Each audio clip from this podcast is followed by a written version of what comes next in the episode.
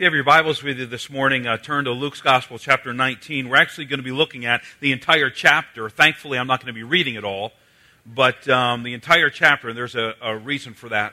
But when you're turning in your Bibles, whether you have it on your you know, YouVersion app or whether you go old school and actually have a printed Bible, just try to look at the entire chapter. And as you're turning there, I want to share with you two quick other points of information.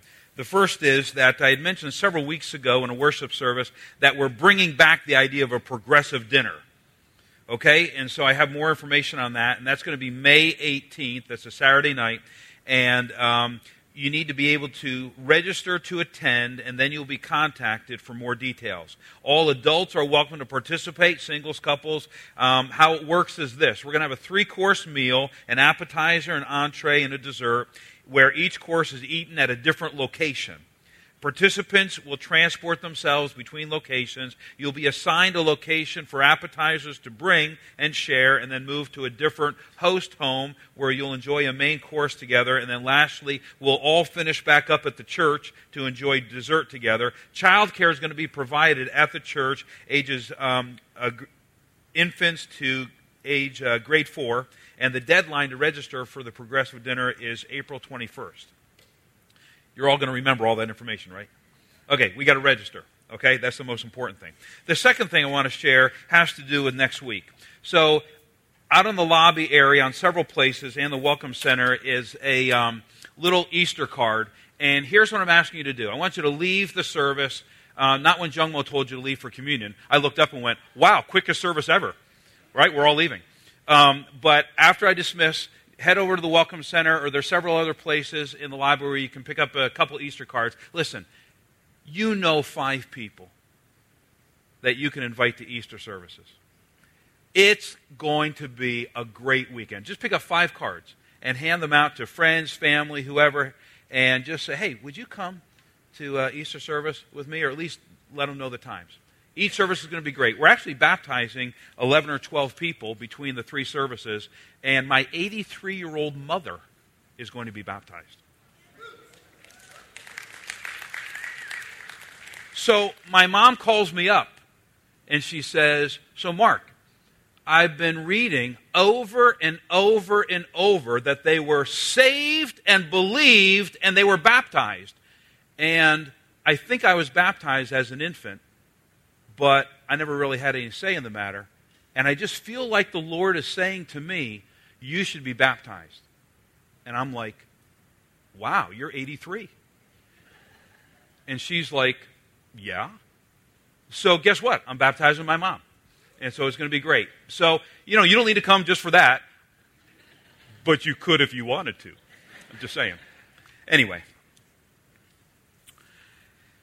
Everybody has a best week ever. Everybody.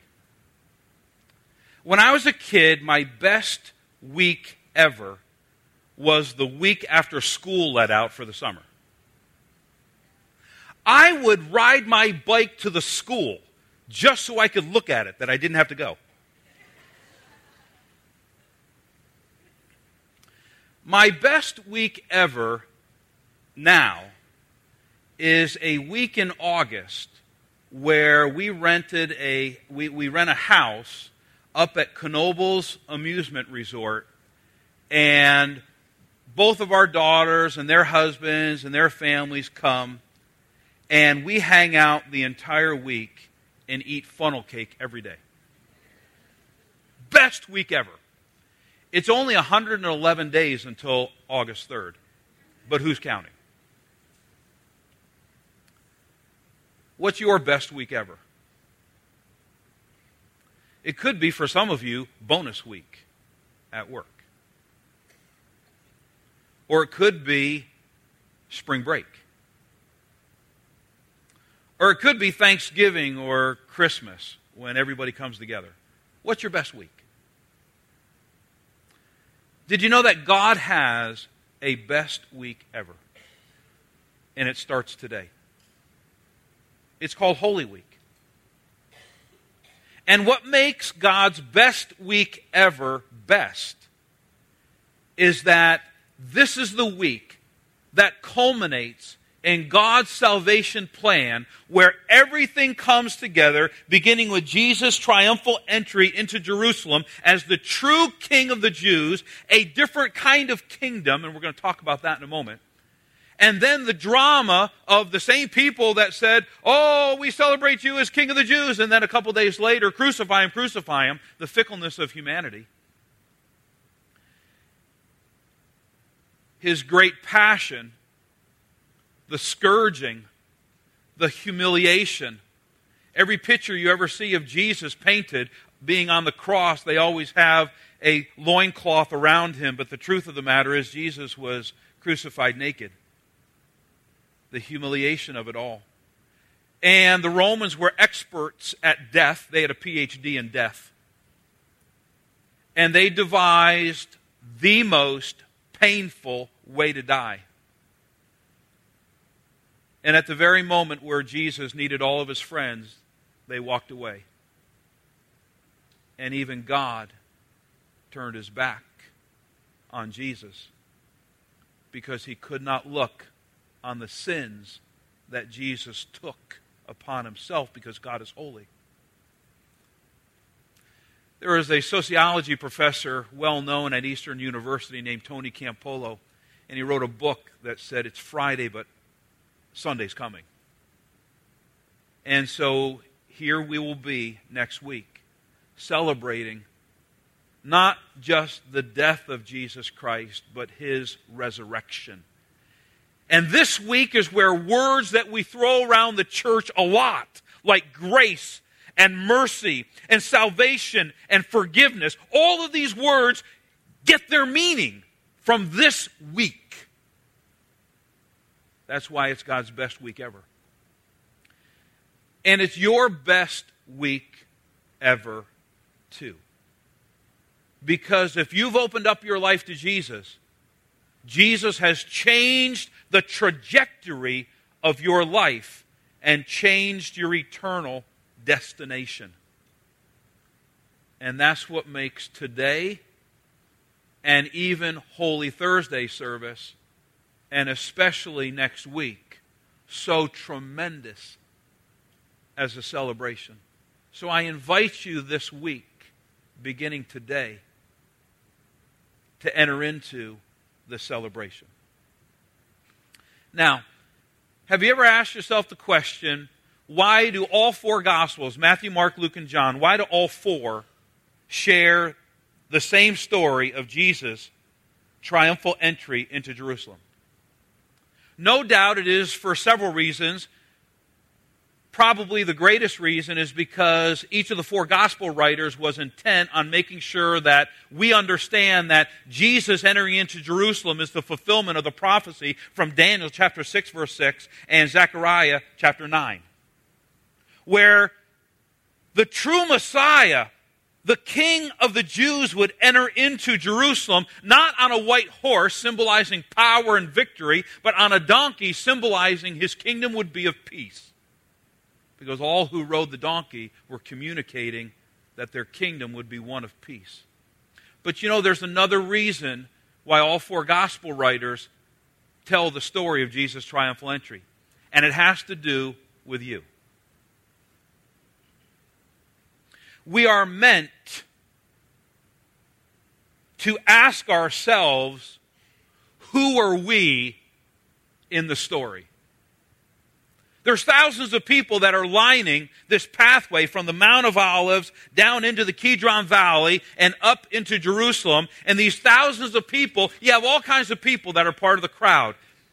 The saints, people who are all in with Jesus, the stumblers, people who think they know Jesus but don't act like it, people who shout heaven on Sunday and live like hell Monday through Saturday.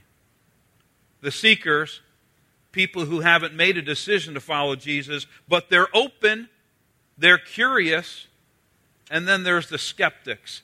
These are the Pharisees, these are the jaded people, the cynical people and we are meant to ask ourselves the reason why Matthew, Mark, Luke, and John put it in their Gospels is very personal. We're meant to ask, Who are you? In relation to who is Jesus. And the reason why I want to look at Luke chapter 19 this morning, not just the triumphal story, but all of it, is because Luke 19 is very special.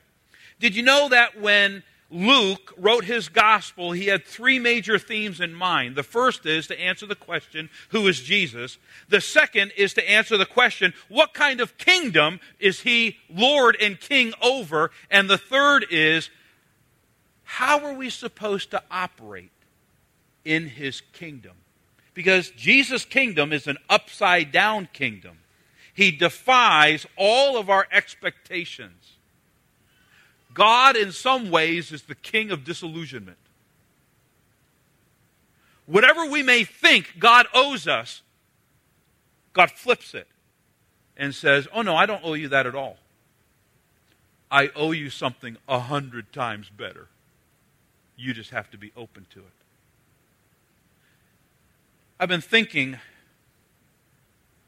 what does it really mean to be a believer? We throw around that word a lot, right? So, what, what does it really mean to be a believer in Jesus? I want to answer that question this morning from Luke 19. So, pull out your handouts, and the entire message is going to be an acrostic of faith F A I T H. I'm not going to spend a lot of time on each particular one, but each one of these were, uh, each one of these letters, F A I T H, you can just write it, the acrostic. Each one of them is really representative of what it means to be a believer, and all of them are found in Luke 19. So let's begin. F. What does it really mean to be a believer? Now, when you write out the acrostic, F A I T H, write 0 to 5 beside each one because you're going to rate yourself this morning. 0 means not so good. 5 means, no, I'm doing pretty good. Okay? So here's the five things of what it means to be a believer in Jesus Christ and what it means to be part of his kingdom, which is a major theme of Luke, and what it means to be a growing Christian. So how many of you have been a Christian more than a decade? Can I see your hands? Question How do you know you're growing? How do you know? What's the standard that you use? Those of you who have prayed a prayer and asked Jesus into your life, okay, how do you know you're saved? How do you know? Luke answers this question. F.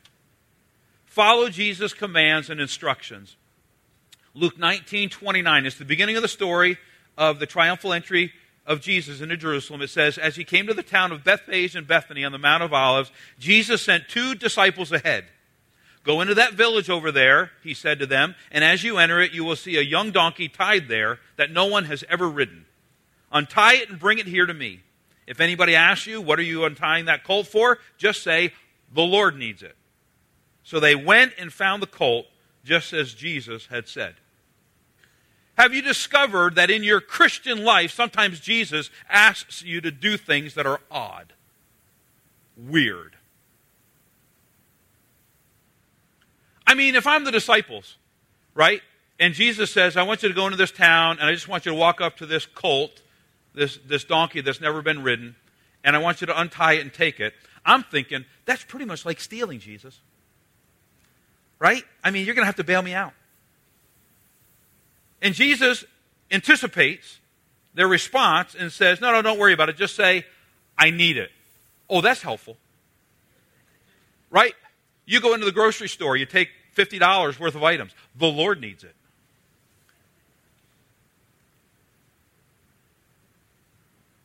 Every year, the Gallup organization takes a poll about Jesus. Did you know that? The most recent poll says that 85% of all Americans believe in Jesus as the Son of God. My, at first blush, I go, wow, that's pretty great. But then I hear Jesus' words Not everybody who calls me their Lord will get into the kingdom of heaven. Only the ones who obey my Father in heaven will get in. Here it is. How do you know you're a growing Christian? How do you know you're actually saved? How do you know that you're actually walking with Jesus? You ever have any doubts, even after you said a prayer? Am I really a Christian? Did it take? One of the marks of a true believer, a genuine believer, is to walk in obedience in the light that the Holy Spirit has given you. Here's the problem. I guarantee you that there's many people in this room who are living in some sort of disobedience in their life.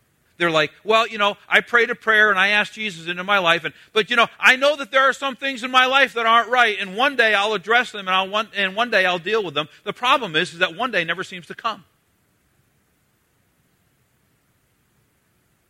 Delayed disobedience is still disobedience any way you wrap it.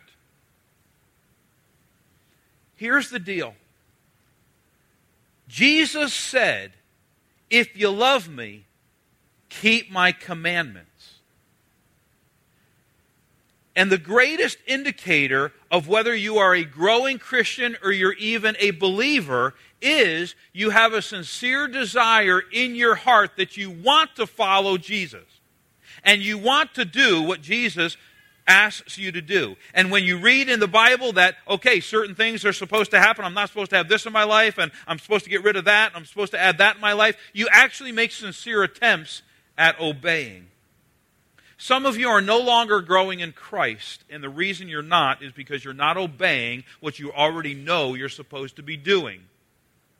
Some of you have no joy anymore in your Christian life, and you wonder why. Why don't I have any joy anymore? Could it be that you have unconfessed sin in your life? Many of us are walking around, we have Jesus in our life, but we have these blots all over the screen of our life saying, Well, I, I mean, I know I'm not being obedient in this area of my life. And, well, I, I know I'm holding bitterness toward that person in that area of my life. One day I'll deal with it. No, that day is today.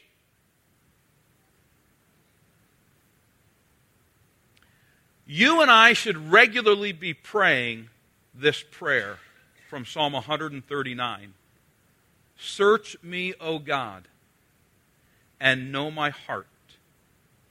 Test me and know my anxious thoughts. Point out anything in me that offends you and lead me along the path of everlasting life. Zero to five. Are you living in obedience and following the Lord? Zero to five. Only you can figure this out. All right? If somebody's sitting real close to you, just do cryptic. Like do backwards three. You know what I'm saying? They're just think, I don't know, it's an E. No, it's a three. Okay?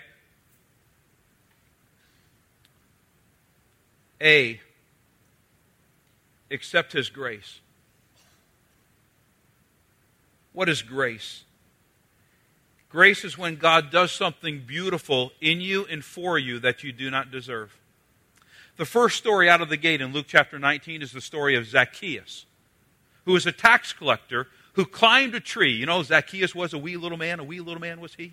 He climbed up in a sycamore tree. The Lord he wanted to see. Some of you are like, what? This is exactly what Je- this is exactly what Zacharias got from Jesus, grace. Zacharias or Zacchaeus was a seeker. Jesus was in a crowd in Jericho and he's walking down the street. And Zacchaeus, because he's a small man, decided he'd climb up in this tree and he's watching Jesus.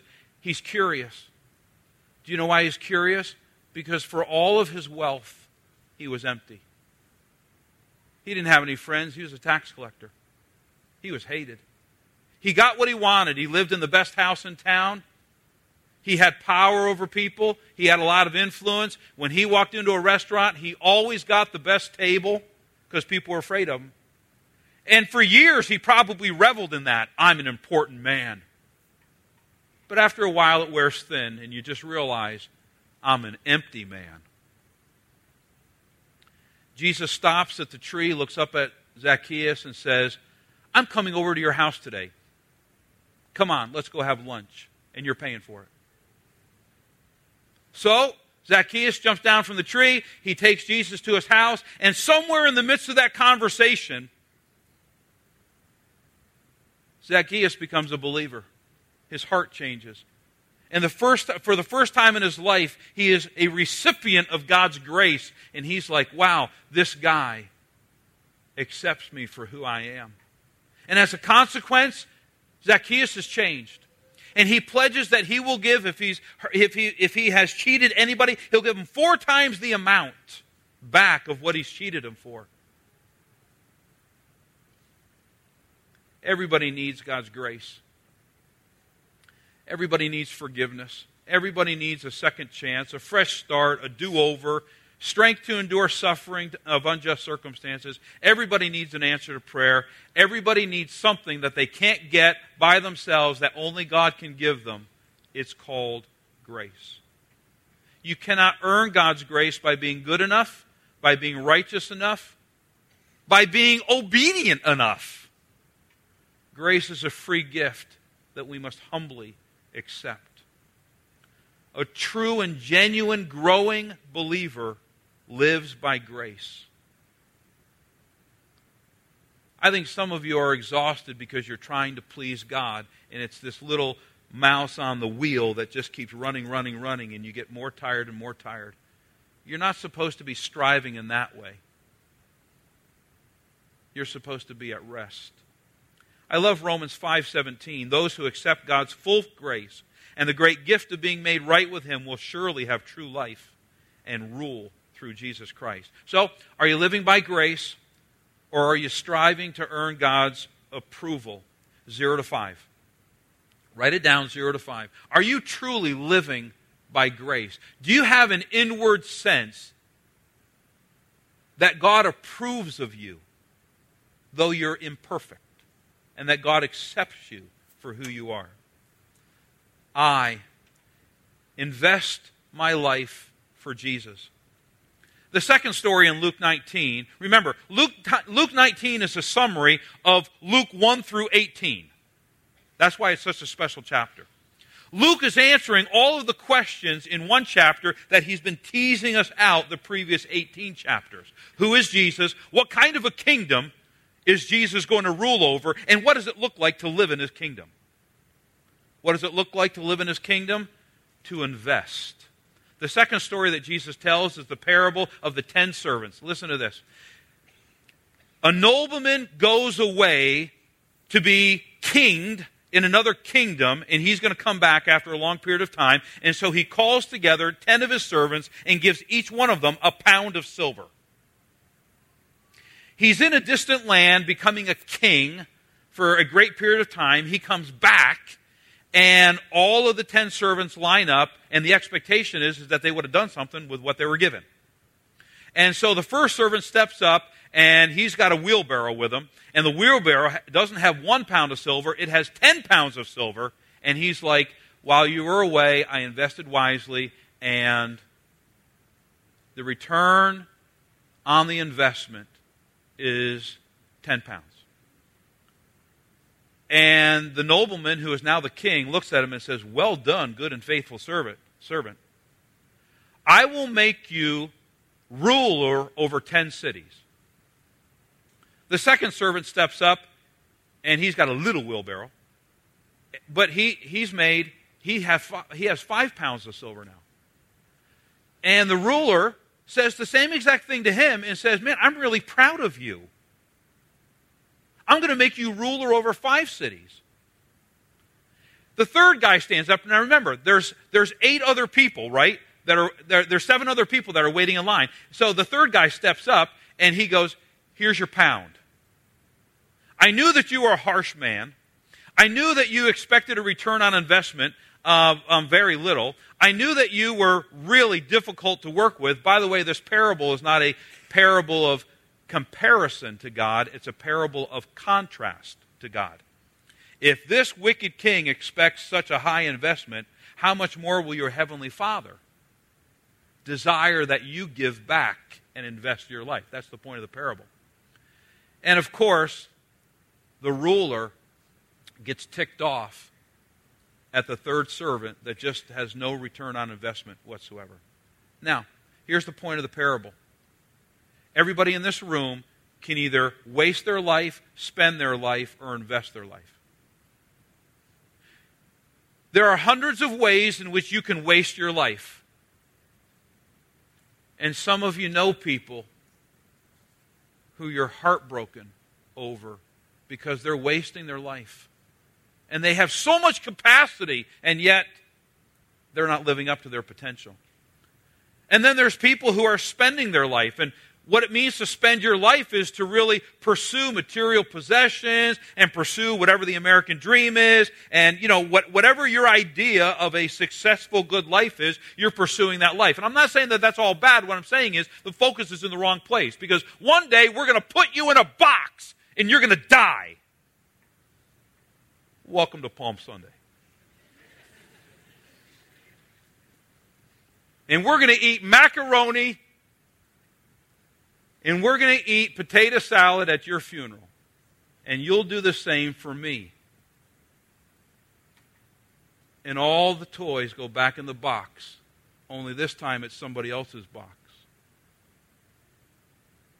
Or you can invest your life. A couple weeks ago, I told a sermon illustration. I'm going to tell it again. Guy's walking down the street of a major city and he sees a construction zone. He walks up to one bricklayer and says, Hey, what are you doing? The guy says, I'm laying bricks. He walks about 50 yards further. He sees another bricklayer and says, What are you doing? He says, I'm building a wall. Walks another 50 yards and he says to the next bricklayer, Hey, what are you doing? Guy says, I'm building a cathedral.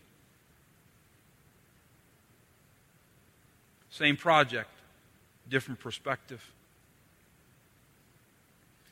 The first two bricklayers are wasting and spending their life. The third bricklayer is investing their life. God has given you gifts, talents, and abilities. The great question is, what are you going to do with your gifts, talents, and abilities? You can, you can waste them, you can spend them on yourself, or you can invest them into the kingdom. Whatever you are good at, whatever God has gifted you with, whatever resources God has given you, you get the joy of investing into other people. Those of you who have children in your home, you are not just, ladies, a homemaker or man, a homemaker. You are investing into the next generation. It just depends on your perspective. Growing believers, people who are really walking with Jesus, see life as an opportunity to invest.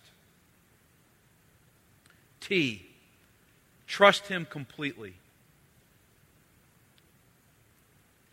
Trust Him completely. A good friend of actress and comedian Gracie Allen once sent her a small live alligator as a gag gift. Not knowing what to do with the alligator, Gracie put it into her bathtub and left for an appointment. When she returned, she found a note left by her cleaning lady. This is the note Dear Miss Allen, sorry, but I had to quit. I don't work in houses where there's alligators. I would have told you this when I first started, but I never thought it would come up.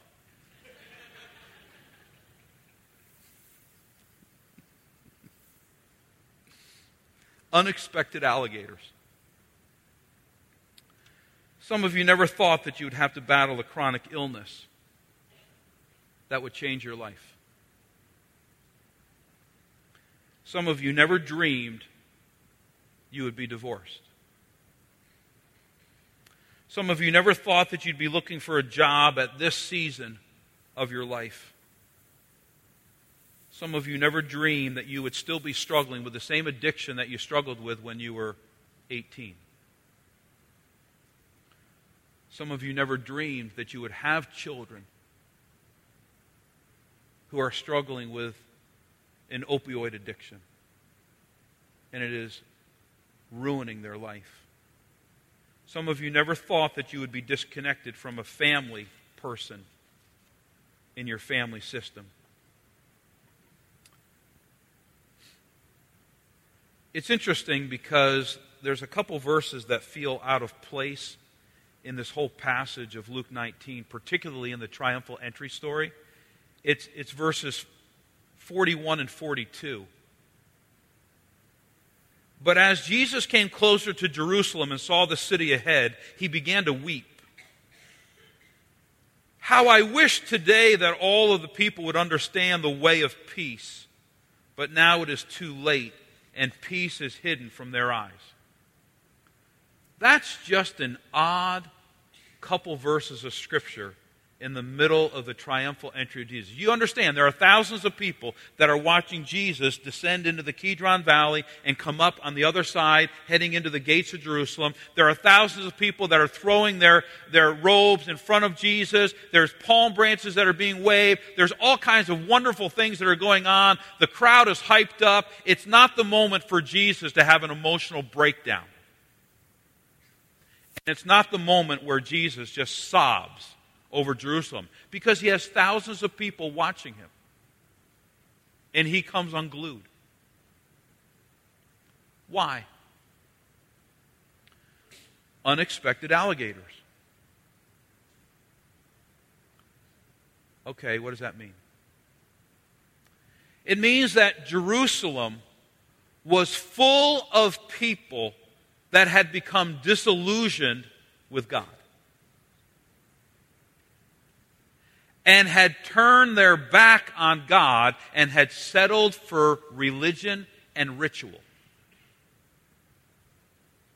But their hearts were far from God.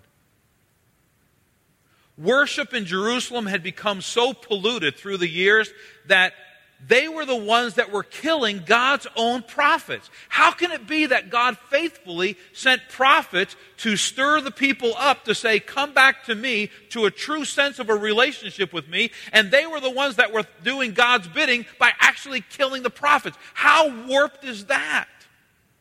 Jerusalem was full of control freaks that no longer trusted God, that just wanted to do life their own way. And Jesus said that God's judgment was coming.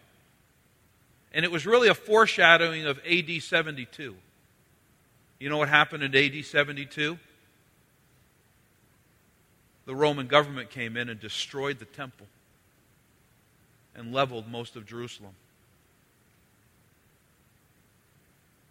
Palm Sunday is really about making a decision of whether you're going to live in disillusionment or whether you're going to trust God in the midst of some unexpected alligators.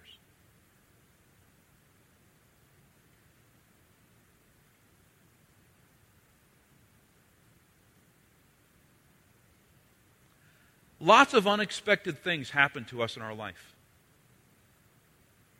Lots of things that we have expectations about how God ought to treat us how God ought to answer certain prayers. And we become disillusioned because we thought God, if He was a good God, would answer this particular prayer. There's nothing wrong with that prayer, but how come God hasn't answered it? At least not yet. How come God allowed this to happen? How come God allowed my child to go through this? How come God allowed me to experience this? And we go on and on and on, and we become disillusioned if we're not careful. You know how God answers that? Trust me. I see the big picture. And what you see at this moment is a sliver of your life. But if you'll trust me and not grow bitter, give me your disillusionment. If you will become soft and pliable again, I can do something because I'm weaving a bigger picture of what your life could be like. H. Hold on to the words of Jesus. Growing Christians, a sign that you are a believer, a genuine, authentic follower of Jesus, is holding on to the words of Jesus. The story of the triumphal entry ends with verse 47 and 48.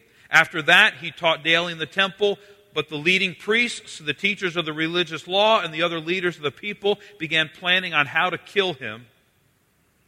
But they could do nothing, listen to this, because all the people hung on every word Jesus said. You know where we go off the rails in our Christian life? When we actually don't hold on to the words of Jesus. Jesus has given many promises. He's given many words to you and, and to me that we can hold on to, especially when times are difficult. But if we don't know those words, we can't hang on to them. If we don't apply those words to our own heart, they don't do any good to us. You know, if you have a, a, an insurance policy and you know the terms of that insurance policy, when something bad happens, you can rest because you know it'll be covered by your insurance. If you do not know the terms of the insurance policy, then you freak out, right? Because you go, oh my goodness, this large medical bill, is this going to be covered? Am I, am I going to go medically bankrupt and all those kinds of things? But if you know, then you relax. You know how you can know that you're holding on to the promises of God and you know that you're trusting the Lord? One word anxiety. The more anxious you are, the less trusting you are. The less anxiety you have, the more trusting you are. So, I had a conversation this week, an unexpected conversation with a guy I don't even know. I invited him to Easter service. I'm in a store, and we just strike up a conversation. And um, I eventually told him after several minutes of nicety conversation, um, we just said, Hey, wait, what do you do? And he told me, and he said, What are you doing? And I'm a pastor. And he goes, Really? I'm a believer too. I said, Great, this is awesome. I said, Where do you go to church? And he said, I don't go to church anymore. I said, Really? Tell me about that. I, listen, as God is my witness, this is what he said. He said, I'm tired of going to nice church where I hear a nice message and I listen to nice music. And I'm tired of leaving church where the main goal is that people walk out feeling good. Well, I'm starting to get convicted because I want people to walk out feeling good in worship. But here's what he said that really caught me. He said, My life is a mess, and I don't need good sermons. I need sermons that challenge me to my core. And I need to hear the hard things, whether I want to hear them or not. So here's what I want to say to you. I'm not trying to talk you in or out of any relationship that you have with the Lord. That's not my purpose. But here's what I do want to say to you. Jesus was serious when he said, Not everybody who calls me Lord, Lord will enter the kingdom of heaven, but only those who do the will of my Father. And what I mean is this that there are many people who are professing Christians that actually don't have an abiding relationship with Jesus because they're really trying to get Jesus to be on their terms. And that's not what this week is about. This week is about you laying down your agenda and becoming submissive to the Lord Jesus Christ so that you can experience the power of the resurrection and overcoming of death and the overcoming of sin. A lot of people who are professing Christians really want Jesus in their life to make their life better and happier. They're not interested in the hard teachings. And what I want to say to you as brothers and sisters, as lovingly as I can, that's not how it works. The only way you're ever going to have a growing walk with Jesus, the only way you're ever going to experience true and abiding joy and hope in your life is to fall on your face before God and confess your sins and receive God's grace and walk in obedience and hold on to his promises. And when life throws you unexpected alligators, you say, I do not understand, but I will trust the Lord. You don't have to do all of these things perfectly, zero to five. Many of you may be at a lot of zeros or ones. Some of you may be in the higher range. Okay. All I'm saying is you've got to be on the way and you have to be sincere about it. Because God did not allow Jesus to go to the cross so that you could have a nice life. Does that make sense to you? This, my friends, is the gospel of Jesus Christ. Would you stand, please? I don't know what you got out of this message. Maybe some of you, it was just like point number one follow and obey the instructions of Jesus. Maybe some of you, you're fine in the first four, but you just needed to re- be reminded that, oh, I need to hold on to the words of Jesus. Okay, that's fine. But here's the invitation I want to give just this next minute before I give a benedictory prayer.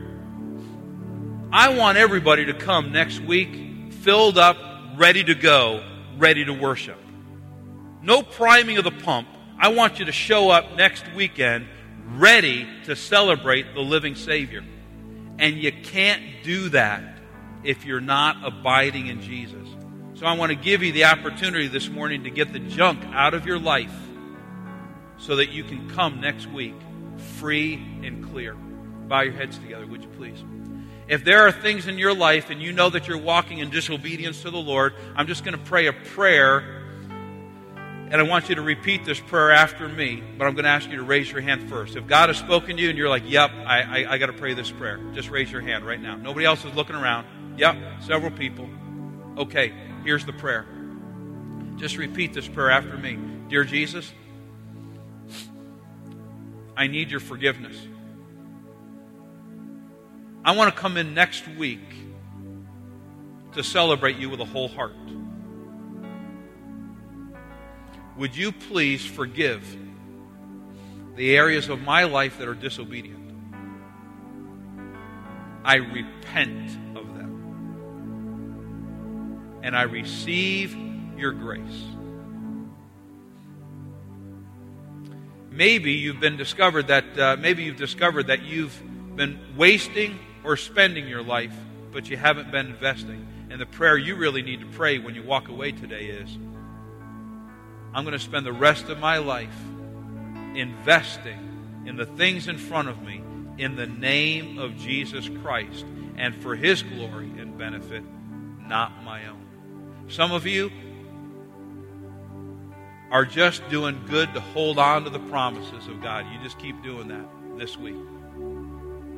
Lord Jesus, we want to walk away today feeling good in our hearts, but not good in ourselves, but good in our hearts because we've had an encounter with you. So help us, God, to leave here full of joy because we are in your kingdom and following you. I pray this in your name, Jesus. Amen. Go in grace, would you?